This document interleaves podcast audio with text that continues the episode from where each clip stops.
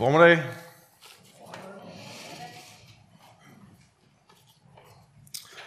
Det er mig, som er Samuel, og jeg har lovet, at jeg lige vil øh, sige et par ord om mig selv, fordi at, øh, det er nok størstedelen af jer, der ikke kender mig, og jeg kender heller ikke jer. Øhm, jeg, var lige, jeg fik lige lidt hurtigt øh, brush up på jeres kirke af Jesus og Lotte på vej i bilen her, og fik lov til at se. Jeg synes virkelig, det er nogle øh, fantastiske lokaler, og ser meget spændende ud med teenlokaler og renovering ovenpå og sådan noget. Øhm, det skal I have. Øhm, jeg kommer, øh, bor i København til daglig, og jeg er 27 år, øhm, og jeg går faktisk ind i Københavnerkirken til daglig, så jeg kender jeres gamle præst, Peter. Øhm, jeg har, jeg tror, de sidste lidt over 8, lidt over 8 år, har jeg været frivillig forkynder, øh, primært i LM, øh, og jeg har faktisk også været nogle ture frem og tilbage herovre på Bornholm før gang, øh, nogle gange. Øh, og så er jeg øh, frivillig forkynder i øh, Ordet Israels ungdomsafdeling, Joffi. Øh, ja. Jeg har været på Bornholm, jeg vil sige, jeg kan ikke huske, hvor mange gange jeg har været over på ferie, men det har i hvert fald været mere end en gang. Jeg har også været over at løbe et tab Bornholm over, øh, som måske nogle af jer kender. Men første gang, jeg sådan rigtig følte, at jeg sådan havde lidt hjemme på Bornholm, det er i 2015, lige efter gymnasiet. Så, øh, så tog jeg herover og var både fire måneder over på kasernen, over på Almegårdens kaserne, øh, og havde en rigtig god tid der. Og så øh, havde jeg nogle år, hvor jeg rejste og var på universitetet, og lige nu så øh, går jeg på øh, herrens officerskole inde i, på Frederiksberg Slot. Øh, og så kan det være, når jeg er færdig, så kan det være, at jeg ender over på Almogårdens kaserne igen måske. Nu må vi se. Ja, men øh, nok om mig. Øh, jeg vil lige øh, lægge ud med at øh, bede for det, vi skal sammen om nu her.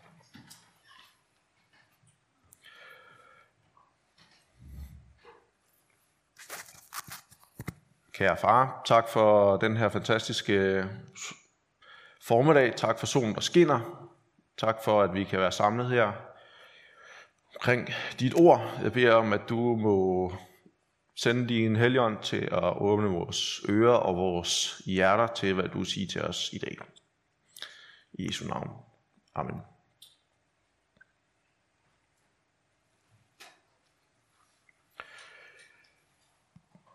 I dag så skal vi være sammen om en tekst, som jeg tror, I nærmest alle sammen kender.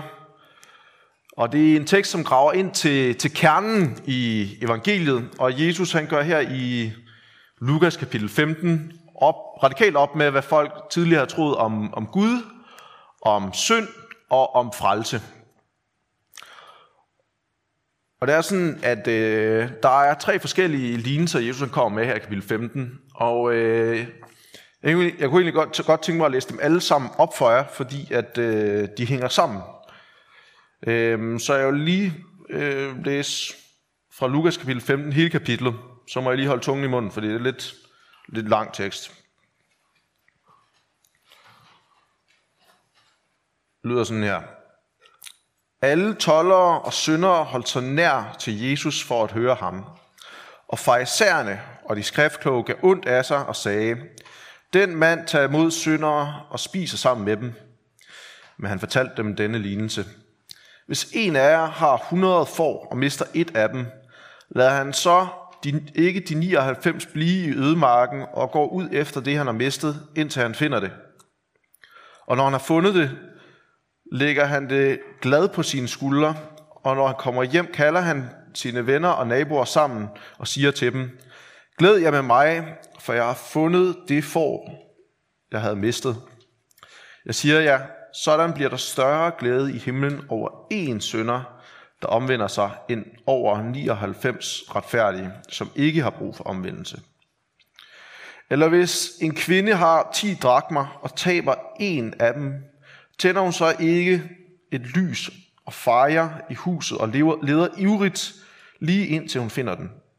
Og når hun har fundet den, kalder hun sine veninder og nabokunder sammen og siger, Glæd jer med mig, for jeg har fundet den drakme, jeg havde tabt. Sådan siger jeg, bliver der glæde hos Guds engle over en sønder, som omvender sig. Han sagde også, En mand havde to sønner.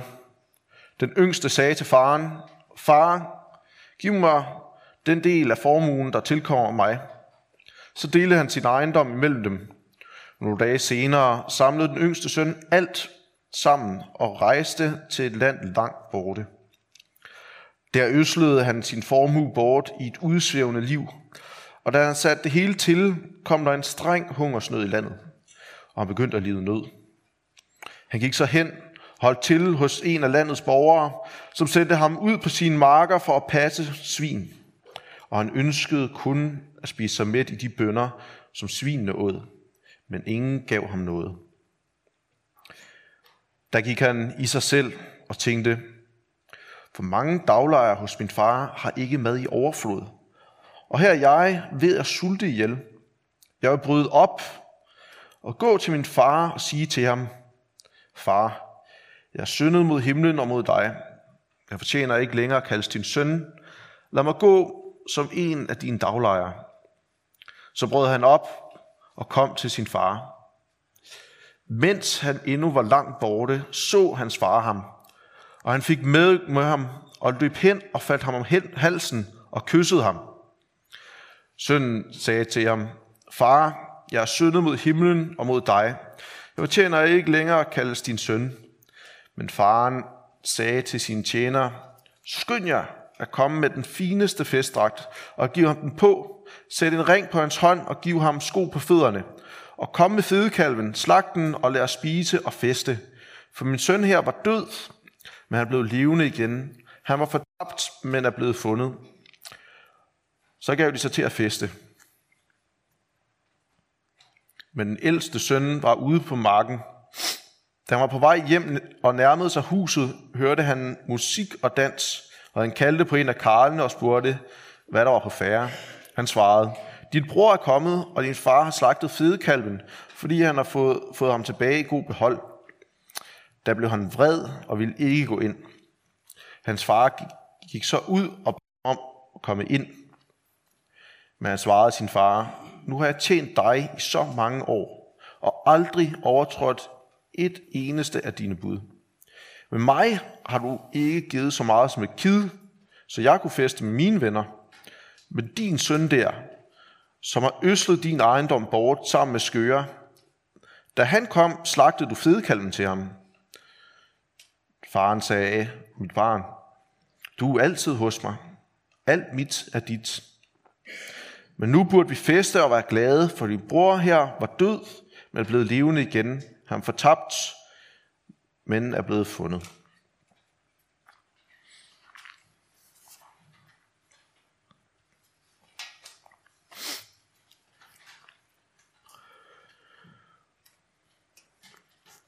Jesus kommer her i kapitel 5 med en øh, trætrinsraket af lignelser, som alle har det samme formål. Og det er at vise Guds kærlighed til alle slags mennesker, vise hvor langt Gud vil gå for at få dem hjem til sig, og vise glæden i himlen, når nogen omvender sig. Og kompositionen i de her tre lignelser er den samme. For først er der noget, der bliver væk, så er der noget, der bliver, og så bliver det, der er væk, det bliver fundet, og så til sidst, så er der fest.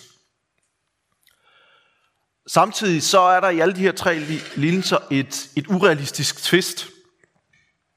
En logisk tænkende hyrde vil ikke forlade 99 får ubeskyttet ude i vildmarken for at finde det dummeste får i flokken, som ikke kunne fat og følge med de andre.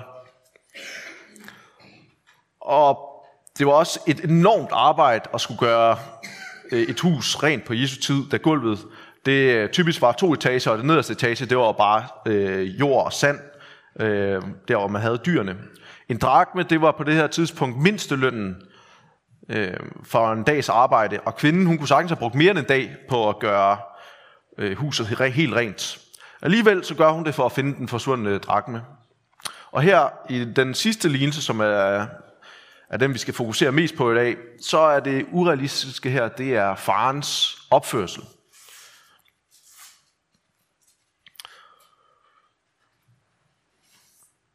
Vi ser, læser her i den sidste lignelse, at øh, den yngste søn han beder om sin del af arven, øh, mens faren han stadig er i live. og er ved godt helbred. Øh, og det her, det vil jo selv, selv hvis det skete i dag, så ville det være en, en ret absurd forespørgsel. Jeg prøver, I kan prøve at forestille jer, hvordan I ville have det, hvis en af jeres børn kom og spurgte, spurgte jer om at få øh, deres, sit, øh, deres arv. Det, som sønnen indirekte fortæller faren, det er jo, altså for mig, der, der kunne du lige så godt være død. Jeg vil hellere have dine ting, end jeg vil have dig. Men den urealistiske far i den her lille, han går faktisk med til søndens forspørgsel. Den realistiske reaktion på søns ydmygende forspørgsel i sådan et patriarkalsk, mellemøstligt øh, samfund, det vil være, at faren vil blive stiktosset og give øh, ja, sønnen en ordentlig endefuld og, og forvise ham måske. Øh, faren han oplever her, at det er noget af det mest, det mest hjerteskærende, som vi mennesker kan, kan opleve. Og det er nemlig afvist, for afvist sin kærlighed. Og den naturlige reaktion på sådan noget, det er jo at gøre sig, gøre sig hård, og måske prøve at formindske sin kærlighed over for, for vedkommende, der afviser en, så, man ikke, øh, så det ikke gør så ondt bagefter at blive afvist. Men faren han gør faktisk det modsatte. Derefter står der, at faren han delte sin ejendom mellem dem. På Jesu tid, der målte man øh, velstand, det målte man i, i to ting. Det var, hvor meget jord man havde, og hvor mange dyr man havde. Så for at kunne imødekomme søndens øh, ønske, så var faren nødt til at sælge nogle af sine får, og, eller nogle af sine dyr og noget af sit land. Det var ikke bare fordi, han havde en eller anden stor kiste med guld, som han bare lige kunne, skulle skove nogle penge op fra.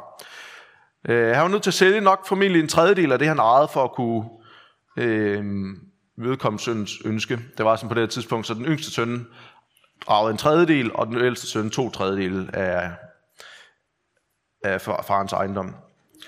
Men, og, men øh, hvad kan man sige, fo, eller hvad hedder det, konklusionen er, at det har betydet kæmpe fald for faren, det her, med at skulle give søn sin, sin arv allerede på det her tidspunkt.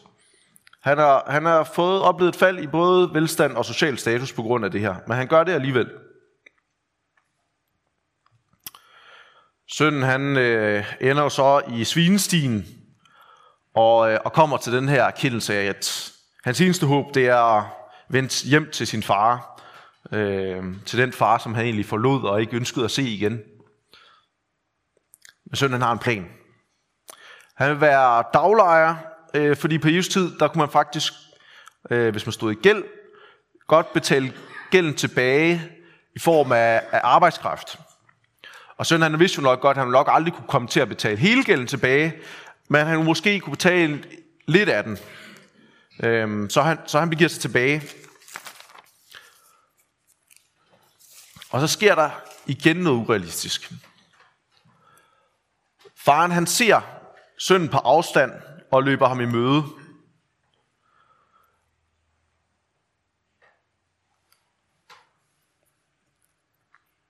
På det her tidspunkt, så, øh, så løb velstående mænd som ham her faren, de løb ikke. Øh, det er børn vil løbe, kvinder vil måske løbe, unge mænd vil måske løbe, men, øh, men ikke øh, sådan midalderne ældre mænd. Øhm, jeg kommer også lige til at tænke på min egen far, han er også i midt-50'erne. Det er heller ikke tit, jeg ser ham. Han, ved, han spiller fodbold en gang om ugen, men jeg tror ikke engang, han løber særlig meget der.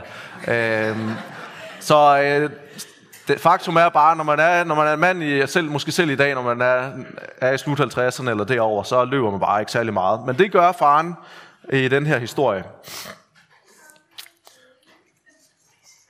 Og øh, før sønnen han når at få fremstammet en undskyldning og, og det her forslag om tilbagebetaling i form af arbejdskraft, øh, så har faren allerede kysset og omfavnet ham. Øh, og, og sønnen han begynder ligesom, at jeg fortjener ikke længere at blive kaldt øh, din søn, den her tale, man ligesom fornemmer, at han har indøvet. Øh, hvilket jo egentlig, altså søndens pointe er jo egentlig rigtigt nok. Øh, det er jo egentlig et færre forslag, han, han kommer med. Øh, men faren afbryder ham og ignorerer hans plan og dækker søndens beskidte grisebelortede pjalter til med den fineste festdragt. Hvilket i praksis nok vil jeg sige, det var jo, det var jo farens festdragt, der var den fineste festdragt. Og så giver han sønnen en ring på fingeren, som tegn på søndens genoptagelse i familien. Og fedekalven, den bliver slagtet, og så er der fest. Og hermed slutter første akt i den her sidste lignelse. Og indtil nu, så har den egentlig lignet de to første. Men nu kommer der en afgørende forskel. Der er en ældre bror i den her sidste lignelse. Og han er vred. Og det ser vi med, at først så ydmyger han sin far ved ikke at deltage i sandsynligvis den største fest, som faren nogensinde har, har holdt. Men igen, den urealistiske far, han, han ignorerer ydmygelsen og forlader festen og går ud for at overtale den ældre bror til at komme ind. Hvis I lægger mærke til det, når det er hver gang, at øh, den, vi ser den yngste søn, han taler til faren, så starter han altid sin øh, sætning med at sige far, og så bla bla bla. Men her, den her ældre bror, og det var kutumen dengang, det var sådan, man gør, man tiltalte sin far med respekt, der var respekt for en patriarken i det her system. Men den her ældre bror, han ydmyger faren igen ved ikke at tiltale ham far, som han ellers øh, blev af, vil, vil blive normalt. Og han siger også, din søn om sin egen bror.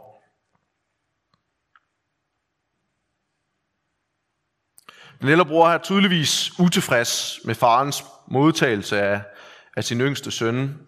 Men hvad er det egentlig, som gør den ældre bror så vred? Jo, det er fedekalven, der er problemet. På Jesu tid, der spiste man kun kød i ved særlige lejligheder som fester, Øh, fordi det var det, det, og det var de færreste mennesker, som ejede noget så dyrt og fint som en, en fedekalv. Og øh, når fedekalven blev slagtet, så betød det altså en kæmpe fest. I kan prøve at tænke på, hvor meget kød der er på sådan en øh, base der. Hele byen har sikkert været inviteret til den her øh, fest. Øh, men den her ældre bror, han følte, at han fortjente at få indflydelse på den her beslutning om at, sådan en stor beslutning som at slagte fedekalven. Fordi han, han ligesom var blevet hjemme og havde adlydt sin far. Og ved at være sur over, at fedekalven bliver slagtet, så afslører den ældre bror sig selv. Han er faktisk i virkeligheden ikke et hak bedre end, end sin yngre bror. Ligesom den yngste, yngste søn, så siger den ældste bror øh, indirekte til faren, jeg vil gerne have dine ting, men jeg gider ikke have med dig at gøre.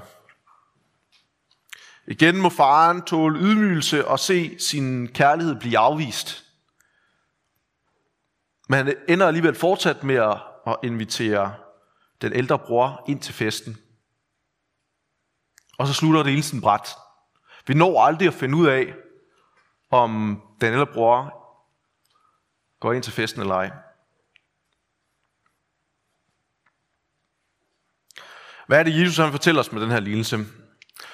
Jo, som, som jeg nævnte i indledningen, så, øh, så redefinerer Jesus radikalt folks opfattelse af tre ting, nemlig Gud, synd og frelse.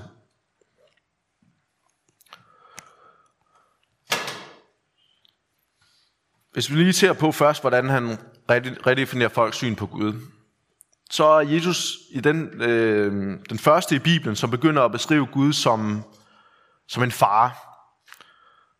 Og hele vejen igennem evangeliet, så, så, op, så ser vi flere gange, at Gud han, han omtaler Gud som sin far øh, på nær et sted.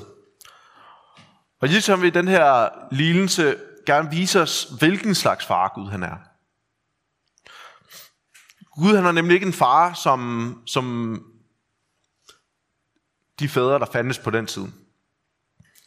Faktisk opførte han sig egentlig mere som en, en mor. Han tåler skuffelser, ydmygelser og ignorerer fornærmelser, og han er nærmest har sådan en overdrevet længsel efter sin sønders kærlighed. Derefter så ser vi, at Jesus han benytter det, i starten det meget almindelige syn på synd i første akt, hvor den yngste søn han lever et liv med med druk og prostitueret og så videre, og han ender ovenikøbet i blandt det mest urene dyr på den her tid hos jøderne, nemlig grisene, ligesom for at skære det helt ud i pap. Men i anden akt, så udvider Gud, nej undskyld, udvider Jesus vores syn på synd. For her er det jo i sidste ende den ældre bror, som der har opført sig godt, som ender uden for festen. Og i andre ligelser, som Jesus fortæller, der er det her med at være uden for festen, det er altså ikke en god ting. Det typiske er at Jesus siger, der er gråd og tænderskæring, skæren, og også et, øh, det billede, Jesus han ofte bruger på fortabelsen og, øh, og helvede. Men hvorfor er det, den ældre bror han ender med at blive, være den, der som er, er fortabt? Han har jo i menneskers øjne, så har han jo ikke syndet. Og han påstår, at han aldrig har været ulydig mod sin far, og faren han, han modsiger ham faktisk ikke. Det, der holder den ældre bror udenfor, det er ikke hans ulydighed, men netop hans lydighed. Jesus han viser os i anden akt, at synd det går langt ud over det, vi gør. Synd ligger også i motiverne for det, vi gør. Selv de gode gerninger. Den ældre bror, han havde, godt nok, han havde været lydig mod sin far, men hans lydighed, den kom ikke fra, fra en eller anden kærlighed eller hengivenhed over, over for sin øh, far. Så selvom han udadtil virkede pletfri, så afslører hans reaktion på den yngre brors hjemkomst, at han er pilrøden indeni. Begge sønner brugte faren som et middel til at få det, som de virkelig gerne ville have. Hans rigdom. Den ene gjorde det ved at være en virkelig dårlig og oprørsk søn, og den anden gjorde det ved at være en god og pligtopfyldende søn. Og nu når vi kender den ældre brors motiv, så er det klart, at han bliver skuffet over faren. Den ældre bror mente jo, at faren han skyldte ham noget, fordi han havde, han havde handlet så godt. Og når, så faren, når han så ser, at faren i stedet holder en fest for den yngste søn, som absolut ikke skyldte ham noget, så virker hele den her situation meget retfærdig. Det var, jo, det var jo ham, det var jo den ældre bror, som burde få en, en fest, fordi han havde været en god søn, ikke den yngre bror. Jeg ved ikke, om I lader mærke til her i starten af kapitel 15, der får jeg at vide, hvem det er, Jesus han fortæller de her lignelser til. Der står, at det er syndere og tollere på den ene side, og så er det farisæerne og de skriftkloge på den anden side, som hører den her lignelse. Og så er ligesom brækkerne, de falder lidt på plads. Den yngste søn var dem, som levede et liv i åbenlys synd, og den ældre bror, han repræsenterede så de selvretfærdige farisæer og skriftkloge. Men Jesus han går hen og provokerer de her skriftkloge ekstremt her i den her tredje lignelse, ved at afsløre, at farisæerne ikke nødvendigvis var en del af de 99 får, eller de ni drakmer, som ikke blev væk i de to andre lignelser. Hvilket de altså utvivlsomt selv havde troet, når de hørte, hørte lignelserne. Gennem hele verdenshistorien, så har der været to veje, som mennesker til alle tider har forsøgt at nå Gud, eller blive til Gud på. Og Jesus han lader de her to fortabte sønner symbolisere en vej hver. Og derigennem vil han, vil han vise os, at ingen af de her veje fører til Gud. Den yngste søn, han repræsenterer den første vej, som er yderst udbredt her i vores samfund, vestlige samfund i dag, og det, jeg har valgt at bare kalde det selvrealisering. Og det er her, hvor man prøver at flygte fra Gud for at leve, som man selv har lyst. Man vil gerne være sin egen herre, og selv bestemme, hvad der er rigtigt og forkert, ud fra det, man, man lige føler. Sandheden den er relativ, så længe man bare er, er tolerant og ikke fordømmende over for andres sandheder. Og selvrealisering, der vil man gerne være ligesom Gud, uden at have med Gud at gøre. Den ældre bror, han symboliserer den anden vej, som hedder religion. Her underlægger man sig en lang række øh, love og regler, som man overholder for, at Gud han kan komme til at skylde en noget. På samme måde mente den ældre bror, at far han skyldte ham mindst i hvert fald et kid, fordi han havde adlydt faren. Og i religion, der prøver man også at retfærdiggøre sig selv, eller prøver måske delvist at retfærdiggøre sig selv, og så kan det være, at man lader Jesus gøre resten. Jeg vil våge den påstand, at de fleste mennesker, hvis ikke alle mennesker, befinder sig eller får tilbagefald inden for en af de her to veje. Øh, ganske enkelt fordi, at vi alle sammen er syndere og gerne vil frelse os selv. Mit gæt er, at øh, der måske er en tendens herinde, det ved jeg ikke, men det ser jeg i hvert fald hos mig selv, at, øh, at vi kan have det, som, som man kunne kalde øh, ældrebrorsyndromet. Der er man ikke ud til fraværende fra Gud. Ligesom at den ældre bror, han heller ikke ud til var fraværende over for, for, for faren. Man kommer trofist, trofast i, i menigheden, og udenpå, der er alt i skønneste orden. Men indeni, så er man væk fra Gud. Man lever et øh, disciplineret liv i forhold til andagt, bøn og bibellæsning, synes man selv. Man giver penge væk, man hjælper til i menigheden, og i det hele taget en god og from kristen. Men motivet for fromheden er forkert. Du ønsker det, Gud kan give dig, ikke Gud selv. Man prøver gennem sin fromme, sit fromme liv at kontrollere Gud og sætte ham i gæld til en selv. Hvis Gud ikke opfylder sin del af aftalen, så kan det medføre en stor frustration og selvmedlidenhed. Se bare, hvor galt den ældre bror blev, da han, han mente jo, at faren i hvert fald skyldte ham et kid for hans, for, øh, for hans fromhed. Men det fik han ikke. Derudover gør den ældre storebror, øh, eller ældrebror syndromet, det gør bønslivet upersonligt og rutinepræget. Man taler med Gud, som om han var en eller anden ekspedient i en butik. Ikke som om han var din elskede far. Og det skyldes, at du dybest set ikke elsker Gud.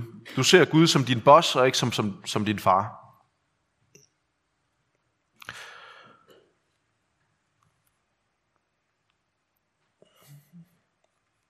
Den yngste søn, han ønskede at blive farens tjener. Men faren han vil ikke have en tjener. Han vil have sit barn tilbage. Han vil have sin søn tilbage. Motivet for at adlyde faren, det er helt øh, anderledes for sønnen, sønnen, end det er for tjeneren. Tjeneren adlyder faren af pligt, for ellers så bliver han fyret. Sønnen han kan ikke blive fyret. Han adlyder kun af, af kærlighed til faren. Storebroren han opførte sig som en tjener, som kun adlød af pligt og for at få løn. Han havde ikke indset sin privilegerede position som søn. Der er en sang, hvor man synger, øh, du er ikke uundværlig som Guds tjener, men som barn er du umistelig. Det er det, det, er det som ikke er gået op for, for folk med, med ældrebror-syndromet. Men Jesus han gør som sagt op med begge veje. Selvrealisering, det førte den yngste søn ned i en bunke afføring sammen med svinene, og religion gjorde den ældre bror for stolt til at ville deltage i festen. Jesus vil gerne vise både syndere, farisæerne og os, at der findes en tredje vej til at blive frelst. Jesus han fortæller os i den her lignelse, at det kræver tre ting, for at kunne gå på den her tredje vej til frelse. Den første ting, det kræver, det er farens kærlighed. Hele frelsesplanen udspringer af Guds kærlighed til os. Kan vi læse i Johannes 3:16, ikke også? For således elskede Gud verden, man kunne faktisk få det indtryk, at faren han elskede den yngste søn mest, siden at det er ham, han holder en fest for, men det er ikke rigtigt. Hvis I lægger mærke til det, så, øh, så går, går faren faktisk ud til begge sønner, når det er, de, de kommer hjem. Han går ikke kun ud til den yngste søn. Han går også ud, ud til den ældre søn, for at overtale ham om at komme med til festen. Og prøv at lægge mærke til, hvad der sker, hvis I ser i vers 20, når det er, at øh, faren så kommer ud til den yngste søn. Prøv at lægge mærke til rækkefølgen af de ting, der sker. Faren han kysser sønnen, før at sønnen han når at komme med, øh, med sin beklagelse og sin omvendelse. Ikke omvendt. Det er altså Guds kærlighed til os, som først i gang sætter det næste step, som er, at frelsen den kræver omvendelse og syndsbekendelse. Hvad i, i sidste ende, hvad er det så, der er forskellen på de her to sønner i den her lignelse? Det er, at den ene omvender sig og bekender sine sønner og bliver frelst, og det gør den anden ikke. Man kan sige, både troende og religiøse, øh, de bekender også deres sønner og, og, og beder om tilgivelse. Og det gjorde farisæerne også. Og de angrede måske mere end nogen andre over det, som de har gjort forkert. Forskellen er, at de troende, de også bad om tilgivelse for grunden til, at de gjorde noget godt. Ældrebror-syndromet, det, syndromet, det her gennem historien, det har ført til mange gode gerninger, men når motivet bag er selvretfærdiggørelse, så er det en, en synd, som man har brug for tilgivelse for. Men der findes ikke nogen synd, som, ikke kan, som, som Guds nåde ikke kan matche. Og øhm, forudsætningen for at få Guds noget, det er at vide, at man har, har brug for den. Ligesom at forudsætningen for at tage noget medicin mod en sygdom, det er, at man ved, at man har sygdommen. Tredje ting, det er, at frelse det kræver en forståelse for, hvor dyr den har været. Og det er det, som kan føre til en taknemmelighed og en ægte kærlighed til faren. Man kan sige, at faren i Lillesen her, han betalte der ikke noget for at få sin, få sin søn tilbage. Han kom af sig selv. Ja, men der var en, som måtte betale en høj pris for, at den yngste søn han kunne genoptage til familien, nemlig den ældre bror. Da faren han fortæller den ældre bror her til sidst i lignelsen, alt mit er dit, så er det jo teknisk set korrekt. Den yngre bror han havde fået sin del af arven. Så det, der var tilbage, måtte jo tilfælde, til, tilfælde den ældre bror. Så når faren han slagter fedekalven, så slagter han i princippet også den storebrorens fedekalv. Og når faren han indlemmer den yngste søn i familien igen og giver ham en ring på fingeren, og dermed gør ham til arving igen, så så er det også på bekostning af den ældre brors arv, som nu bliver væsentligt mindre. Den yngste søns hjemkomst var altså på ingen måde gratis.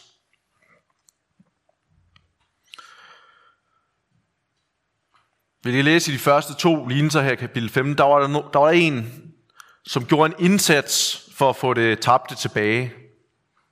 Men det er der ikke i den tredje lignelse.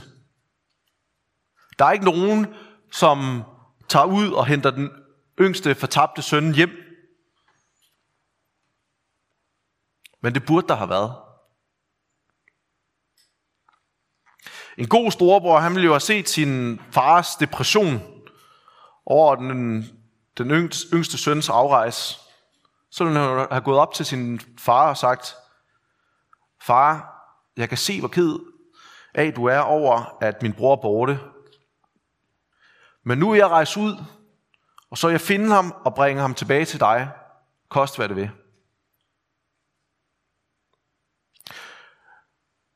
Den yngste søn i lidelsen her havde desværre ikke nogen god storebror. Men det har vi. Vi har en storebror, som ikke blot vil rejse til et andet land for at finde os, men som rejser fra himlen ned til jorden for at få os hjem. Vores storebror gav ikke afkald på gav ikke blot afkald på de trygge rammer hjemme hos faren, når han gav afkald på sin guddomsmagt for at blive den svageste skabning, nemlig en baby, for vores skyld. Vores storebror, han betalte ikke for vores frihed med penge, men med sit liv. Han fik revet tøjet af og blev nøgen, for at vi kunne blive iklædt den fineste festdragt til at dække over vores pjalter. Vores storebror, storebror han blev udstødt af familien, for at vi kunne blive optaget i den. Jeg sagde tidligere, at Jesus han kaldte Jesus sin far alle steder igennem øh, Bibelen på nær, på nær et sted. Og det er fordi, at på korset, der stoppede Jesus for første gang med at kalde Gud sin far, for at vi kunne få lov til det. Jesus, han havde alt det, som faren han har. Men alligevel gav han afkald på det, for at kunne dele det med os, og betale vores gæld på sin egen bekostning.